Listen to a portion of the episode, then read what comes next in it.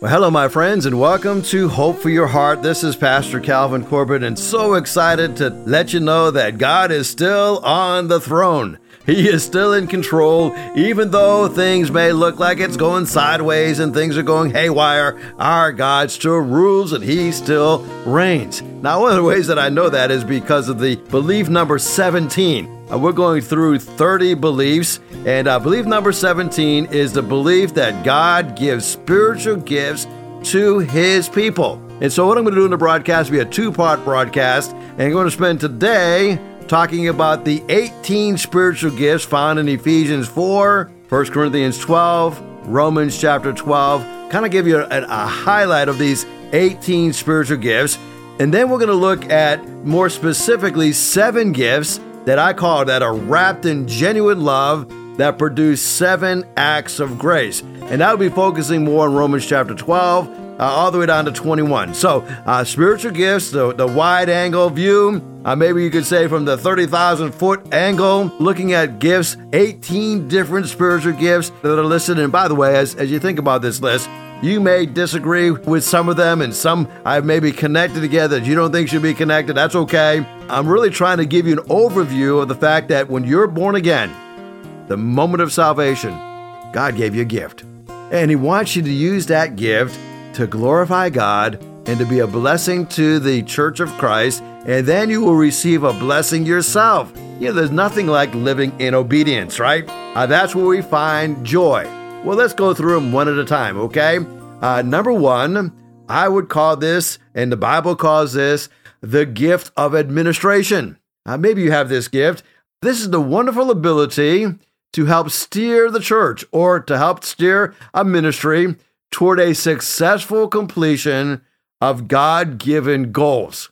Now, this is a person that has skill in planning things, uh, skill in organization, this is a person that can get or done, right? They're good at overseeing things, they're good at supervision. And so the gift of administration, a very necessary gift for the church to function smoothly, okay? And uh, as a matter of fact, at Hickory Ridge Community Church, we have one lady, and uh, that is her primary responsibility to oversee the administration of our church. And then we have three elders uh, that are also involved in the administration of our church. So that's the first one. The second gift, we'll call it the apostle. Now, this is a person that is sent out to new places with the gospel. Now, in the strictest form of the interpretation of the word apostle, there are only 12 apostles, right? And in order to be an apostle, uh, you had to be one who saw the risen Savior. Uh, so Paul met that criteria. And uh, Paul really took the place of Judas, I believe. Uh, they had Matthias in there that, that kind of won by a casting of the lots, but I think that the apostle Paul fit that criteria as an apostle in the strictest sense of the word because he saw Jesus, he saw the risen Savior on the road to Damascus during his conversion experience in Acts chapter 9. And then he even considered himself the least of the apostles, okay? Now, as we look at the gifting of apostle, it's a little different, okay? Uh, this is a person that is sent out to new places with the gospel. Maybe we would think more the lines of a missionary. You know, have you heard of missionaries going to different countries to help spread the word? Uh, they could be described as apostles. An apostle is also one who can provide leadership, you know, to churches and to ministries and to offer advice on spiritual matters. And so that's the second gift that we find in Scripture. The third gift is the gift of discernment or the gift of wisdom. And this is the person or the persons that God raises up that can recognize truth from untruth. And they have this unique ability to correctly evaluate whether a behavior or a teaching is from God or from another. And they can recognize an ungodly resource and they can recognize whether something is truly from God. Now, the gift of discernment is so necessary within the church because it protects the body of Christ from false doctrine. And so we need men and women who have the gift of discernment, who can see right from wrong, especially in matters of teaching, okay? Number four, uh, the fourth gift is the gift that I would call the gift of evangelism. Now, this is the ability to successfully communicate the message of the gospel, especially to non believers. Uh, so, now when we think about this gift of evangelism, we think of a guy by the name of Billy Graham. But he's not the only guy. He's passed on, but God has raised up, and I believe that every church has at least a few people that are gifted with evangelism. These are the people that if somebody is lost and needs to be saved, you send that person to them, and that person will end up uh, leading that person to Christ. That is a wonderful gift, right? Communicating the gospel and effectively communicating the gospel, especially to the non believers. Gift number five, the gift of exhortation. And this is one who has competence and is able to have encouragement and comfort and they support others. And this person helps others to be especially where God wants them to be. Uh, so the gift of exhortation is a is a wonderful gift, and we we think about exhortation as a person that can take something that is maybe a little bit gnarly that they have to deal with, and they go ahead and deal with it. I guess it's kind of like you know, many years ago I had a friend, and he had the gift of exhortation, and he's one of these guys that could tell you, and you, you could sit down and talk to him, and he says, you know, you have got the ugliest baby on the planet. And then you get done talking to him, you say, well, thank you for telling me that, right? Uh, that's an example of somebody who has that competence in offering encouragement, even though they're dealing with something that is very difficult to confront. The exhorter challenges us to get up and, and to move on ahead. Number six. Number six will be the gift of faith. That would be the people that you know who have this unbelievable gift that is they have great confidence in the power and in the promises of God. They are the ones that will stand strong in their belief. It doesn't matter how bad things appear to be, uh, nothing seems to shake these people. They can stand up in front of the church for their faith in such a way they can defend their faith and they, they can stand up and, and even in a hostile situation and they can share their faith. They have an unbelievable level of faith. It's a gift that God gives them. Great faith. Number seven, the seventh gift would be the gift of giving. That would be those who have this gift. They're particularly willing and able to share resources that they have, and, and they do it with great pleasure, right? Uh, they look for opportunities to give. And they don't really need to have affirmation. You know, they give without the need uh, to see things returned or, or praise given to them. Uh, they give because they're gifted in giving. Now, if you're gifted in giving, you're also gifted in receiving. Those who are really good givers also know how to make wealth and how to how to make time and how to put things together. And, and so they give back because they've received much. Number eight, some would call this the gift of healing. And this is the gift that is used by God to restore others, to help others spiritually, emotionally, mentally, physically. And, uh, and God raises up certain people who are gifted in this area. And as we look at this, we got to be careful with this because it seems like this is a gift that oftentimes is abused, uh, where people are using it for their own sordid gain. But the gift of giving is this capacity just to be involved in restoring others. And number nine, the gift of helps, right? This gift is probably the most prominent gift uh, that we find in Scripture. Now, somebody with the gift of helps is able to support or assist members of the body of Christ uh, so that they may be uh, able to help others free up. For example, when I think about the deacons in Acts chapter 7, uh, Acts chapter, chapter 7, God says uh, we need to raise up these deacons, right? And they are servants in the church, and their job was to wait on tables so that the apostles could be freed up so they could spend time in the word, ministering to the congregation in the word, and so they didn't get hung up into the, the minutia details, the day-to-day caring of the church. Those who had the gift of helps would step in and they would be involved in, in supporting the church. Uh, number 10 would be the gift of hospitality.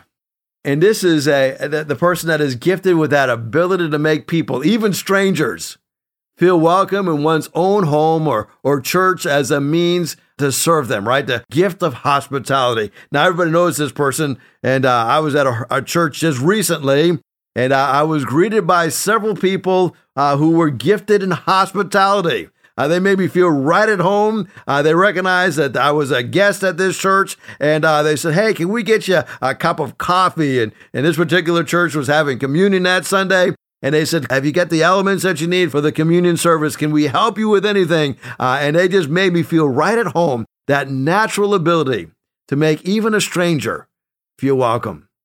And then gift number 11.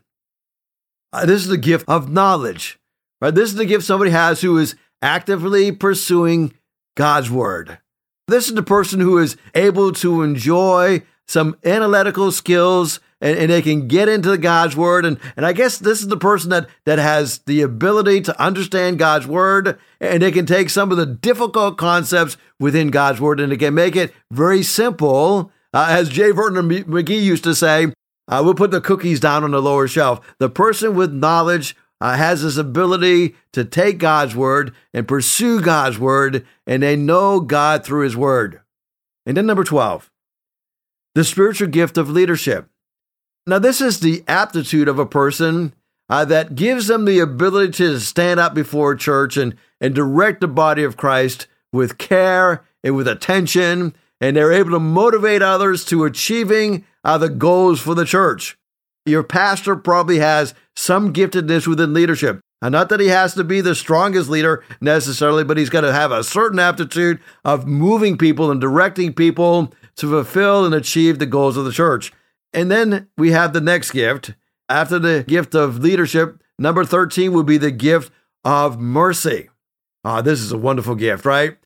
I would guess that this is perhaps the second most popular gift within the church. Helps being number one. Uh, number two, probably this one, mercy. Uh, this is the one that has the defining trait of a person with great sensitivity to those who are hurting. You think about when you're hurting. Who do you call? Who do you want to be with you? Uh, you want somebody who will be merciful, right? Uh, you don't want that person who, who's going to say to you, Well, I told you you're going to end up here uh, in this situation because of the way you're living. No, you want somebody to be there and offer compassion, offer encouragement, and give you that love that you need. And the person with mercy is one who is, is giving practical help to somebody in need. Number 14, the gift of prophecy. Now, in the Old Testament, right, we had prophets. Uh, so this gift is not talking about Old Testament prophets or Old Testament prophecy. This is talking about the person who has the ability to speak the message of God to others. Now, this sometimes involves foresight, and uh, this sometimes has the opportunity of seeing what is going to happen in the future. Uh, this is a skill that God gives to certain individuals so that they can encourage others and sometimes warn others. In other words, this is a person that can say, Listen, I know what you're doing right now is technically not wrong, but it is setting you up to do something that will lead to disaster in the future. The prophet is one who can say, if you go in this way, uh, it's going to have negative consequences. But the prophet also will notice in a person's life that they are beginning to head in the right direction, taking little steps in the right direction. So the prophet can encourage that person to keep taking those positive steps and keep going in that direction. And I can give just a brief example of this that has happened just recently. I was dealing with a, a person uh, in a leadership position. And I says, now listen, where you're heading right now, you're heading for disaster. But if you will do these other things, you can be actually heading for victory. And this person very well received this. They didn't reject it. They listened, they heard me out, and they said, okay, I'm going to do it. And I see them now taking steps. These will be steps that will lead to healing and steps that will lead to a broader and a more influential opportunity to minister to more people. Every one of us needs some prophets in our lives that will give us warnings and give us encouragement. Number 15, the gift of serving. And now some people will combine the gift of serving with the gift of helps. I kind of keep them separately because the gift of serving is a talent for a particular task. Where the gift of helps is I'm going to jump in and help wherever I'm needed. Where the gift of serving is is more precisely a person who recognizes they have a gift to serve the body of Christ in a particular area. And so they go ahead and serve in that area. They know how to get the resources together. They know how to get the job together. They just love serving and they have gifted this within that area of service. Uh, for example, some people are very good at serving as as welcoming guests, right? Or serving on our greeting team, right? Others are very good at serving on projects like keeping the lawn cut. They're two different skill sets, but they're both involved in serving. Number 16, the gift of speaking in tongues. Now, I know this one's a controversial one, and, uh, and some will misunderstand this gift, but really, the speaking of tongues, as I see it in Scripture, is the supernatural ability to speak in another language, one that has not yet been learned, a language that you haven't learned, rather. Uh, so we're not saying that I know how to speak Spanish. So, uh, I've learned Spanish, so I can speak in tongues. No, this would be a person who has not been trained in speaking in Spanish, but yet is able to speak in another language. Now, I have a pastor friend uh, right in this area, and he said one Sunday he got up to give the sermon. And he said, for some reason, he would speak one sentence in English and then he'd speak the, another sentence, the same sentence in Spanish. And he'd go back and forth the whole service as he's giving the message. He said, Man, that has never happened to me before as I was preaching. Well, unbeknownst to him, in his congregation that Sunday was a Spanish speaking couple. And at the end of the service, this couple came to the pastor and says, Man, this is so neat to be part of a church where we have a bilingual pastor. this pastor said, I know very little Spanish. And what happened today was a gift of God. Uh, that couple ended up getting saved and uh, getting connected with a, a Spanish speaking church uh, here in the Hampton Roads area. What happened? That particular gift of speaking in tongues was supernaturally given to that pastor. I think sometimes this happens with our missionaries. I have a missionary friend uh, that is serving in Romania, and uh, Romania is a very difficult language and they have so many different dialects. And so they said, Would you pray that God gives us the ability to communicate, to speak to these people that we love in Romania? They have been missionaries in Romania now for over 20 years, and they've learned to communicate the language. Number 17, the gift of teaching. Uh, this is the skill to teach from the Bible and to communicate it effectively for the understanding and the spiritual growth of others. Now, oftentimes we look at this pastor teacher role uh, as the pastor must have this giftedness in teaching. And as you look throughout the Bible, there are different roles that are given in, in the Bible. You basically have pastors and elders, and you have deacons, and then you have uh, church members that serve in different capacities. But the difference between the deacons and the pastors and the elders is that the pastors and the elders must be able to be gifted in teaching, to be able to communicate effectively the Word of God, giving understanding, giving spiritual growth to others. And then the last gift, the gift of wisdom.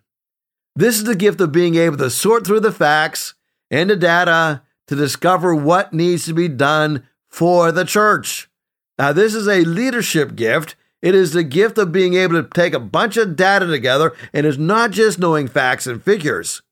It's not just having data all together. It is discovering where we move on, how we move on, based upon the information that we have.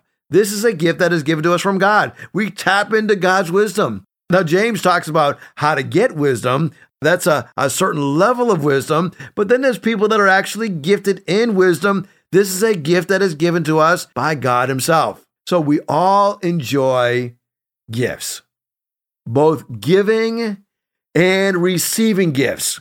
We've just went through 18 of the spiritual gifts. You know, recently, one of our church members had his hearing tested, and he discovered something that his wife already knew. His hearing was failing. And Now imagine this man whose hearing is failing, but who is in denial about it. And so he would complain that the other people that are talking to him, they're always mumbling. But finally, his wife gets him to have his hearing test. The clear verdict is that he needs hearing aids. But when he sees what they cost, he's taken back and he says, We can't afford that. But his wife counters and says, Buy the very best ones you can get and consider it a gift to me.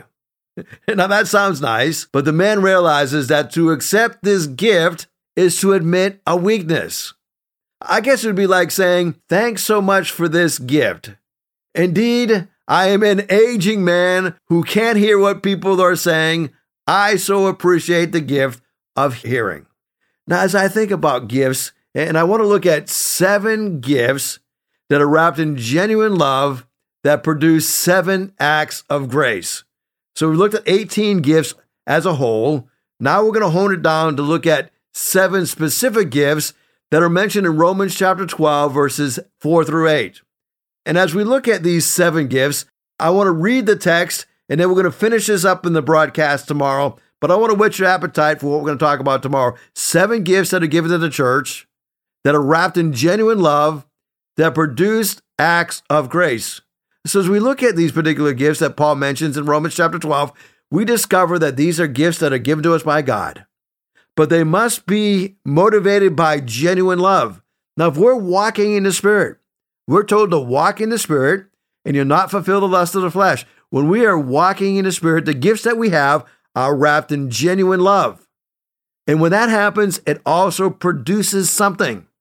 It produces seven acts of grace.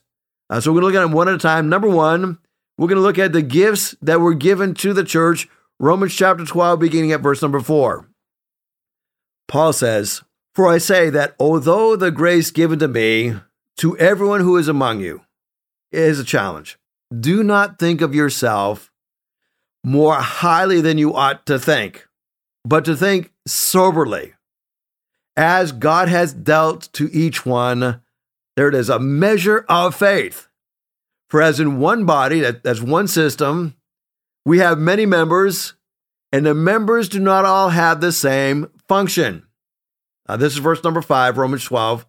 So we, though we are many, are one body in Christ, and individually members one of another, having gifts that differ according to the grace given to us. Let us use them. So we have one body, we don't all have the same function. We are one body in Christ, individual members one of another. We have different gifts according to the grace given to us by Christ. We're individuals that are coming together corporately who have different gifts. So now Paul says, having different gifts according to the grace given to us, let us use them. And so he gets real specific, and here are the seven gifts prophecy. If prophecy, number one, use it in proportion to our faith. If service, number two, in serving. In teaching, the one who teaches, in teaching. Number four, if your gift is exhortation, then you are to exhort. If your gift is contributions or giving, you're to give generously. The one who leads, that's another gift. That's the sixth gift Paul mentions that we're to lead with zeal, right? Enthusiasm. Not, oh, I got to do it. No, I am excited and I am honored that I get to do it. And then he talks about the seventh gift, the one who does acts of mercy with cheerfulness.